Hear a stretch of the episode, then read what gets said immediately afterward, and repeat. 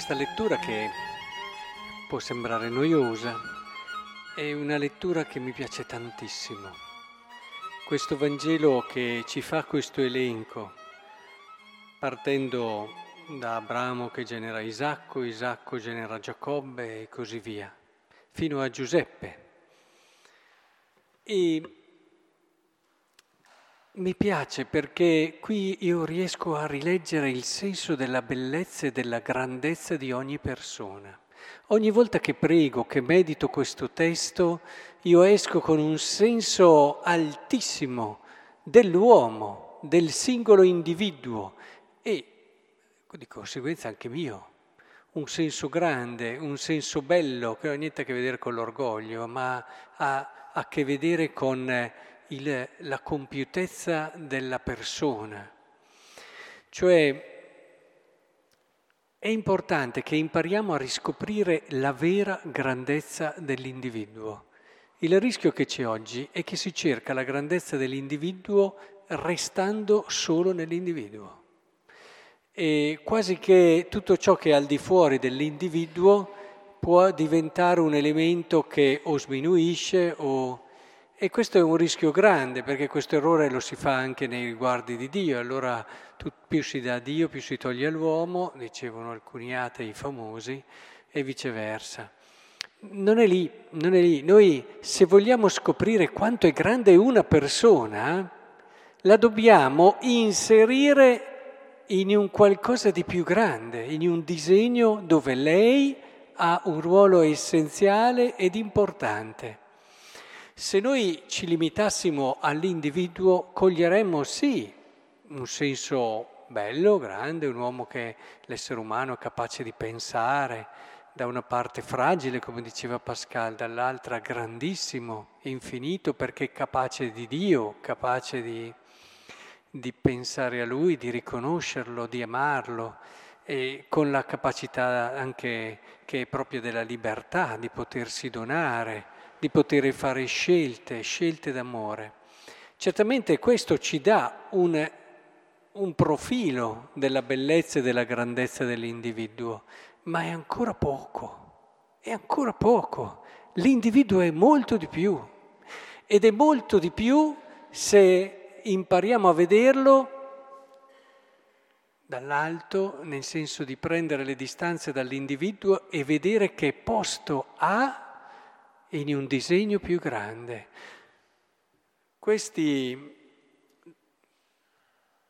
Fares che generò Esrom, questo Esrom, questo Aram, non sono solo persone che hanno un valore in sé, ma hanno ancora più valore perché sono inseriti in un percorso che ha un suo significato, che ha un suo senso. E valgono perché sono quella catena che ci ha portato a Cristo, sono quella catena che ci ha portato a quell'amore di Dio di cui ascoltavamo anche nella prima lettura, di quell'amore che dà senso a tutto l'universo, a tutto quello che ciò che esiste. Capite anche voi che allora eh, questo Fares e questo Esrom partecipano della grandezza di quel disegno di cui fanno parte. Provate a prendere un bellissimo dipinto. Magari c'è quel bellissimo ritratto che tutti guardano, poi ci sono altri eh, oggetti, altri soggetti vari. Poi però c'è una cosa piccolissima che magari in pochi notano, ma se non ci fosse quella cosa piccolissima, ecco che tutto il quadro eh, mancherebbe di qualcosa di importante, di qualcosa di fondamentale eh, di questa bellezza. E quando dici che è bello il quadro, tu dici che è bella anche quella parte lì, piccolissima, e lo dici con l'enfasi e con tutta la partecipazione della bellezza di quel capolavoro lì. Ecco che allora questa genealogia ci aiuta a riscoprire che ognuno di noi fa parte di un disegno che è un capolavoro e che va al di là dei limiti dell'umano, di quello che possiamo pensare umanamente ed entra nelle dimensioni, nelle misure di Dio. Ogni persona è parte di questo disegno e quando la guardi, se la sai guardare nel modo giusto e per far questo devi pregare molto, perché è la preghiera che ti permette di prendere le distanze e di vedere la vita tua e anche la vita degli altri inserita in qualcosa di più grande. Se no ti esaurisci lì. Provate a pensare a due sposi. Se io vedessi mio marito, mia moglie, solamente per la loro bellezza, per quello che mi ha colpito, per quello che mi colpisce ancora dopo tanti anni, per le sue virtù, vedrei certamente qualcosa di bello, ma non è solo questo mio marito. Non è solo questo mia moglie. Se io nella preghiera imparo a prendere quella distanza che mi permette di vedere mio marito, la storia d'amore con lui, dentro una storia d'amore che parte dall'idea iniziale di Dio, di, di creare il mondo, di manifestare, partecipare il suo amore a tutti, che mi fa vedere realmente allora che il nostro volerci bene è partecipazione di qualcosa di più grande, di un amore di Dio, per questo è sacramento. Allora capisco che, ah, ma che cosa grande che sto vivendo. E allora lo rivitalizzo, lo rinnovo, ma questo vale per ogni tipo di relazione, di amicizia, ogni incontro che noi viviamo. Se siamo abituati ad avere questo sguardo, ecco che partecipiamo e partecipando di questo disegno grande riconosciamo nelle persone che vediamo qualcosa di straordinario.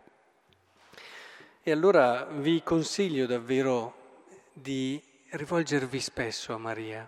Paradossalmente, Maria è sicuramente, nell'esempio del quadro che abbiamo fatto, il soggetto eh, che tutti notano. Ma è importante lei, sì, unica ma sono importanti anche tutto il resto del quadro, eh. non dimentichiamolo mai. Maria stessa ci dice, io sono bella nella misura in cui tu riconosci il tuo posto e Maria fa di tutto per farci capire che noi abbiamo un posto speciale, unico nel piano di Dio e non è contenta finché noi non riconosciamo questo nostro posto. Maria vuole che anche noi cantiamo il nostro Magnificat. Maria vuole che anche noi esultiamo nello Spirito Santo per dire a Dio grazie Dio che mi hai pensato così, ma non solo per quello che sono io.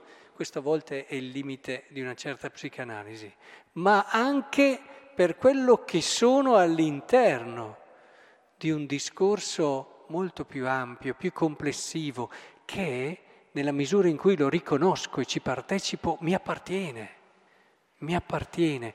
Possiamo dire in parte qui che anche Fares è, è la salvezza di Dio, che Esrom è la salvezza di Dio, nella misura in cui ha partecipato alla realizzazione di questa salvezza.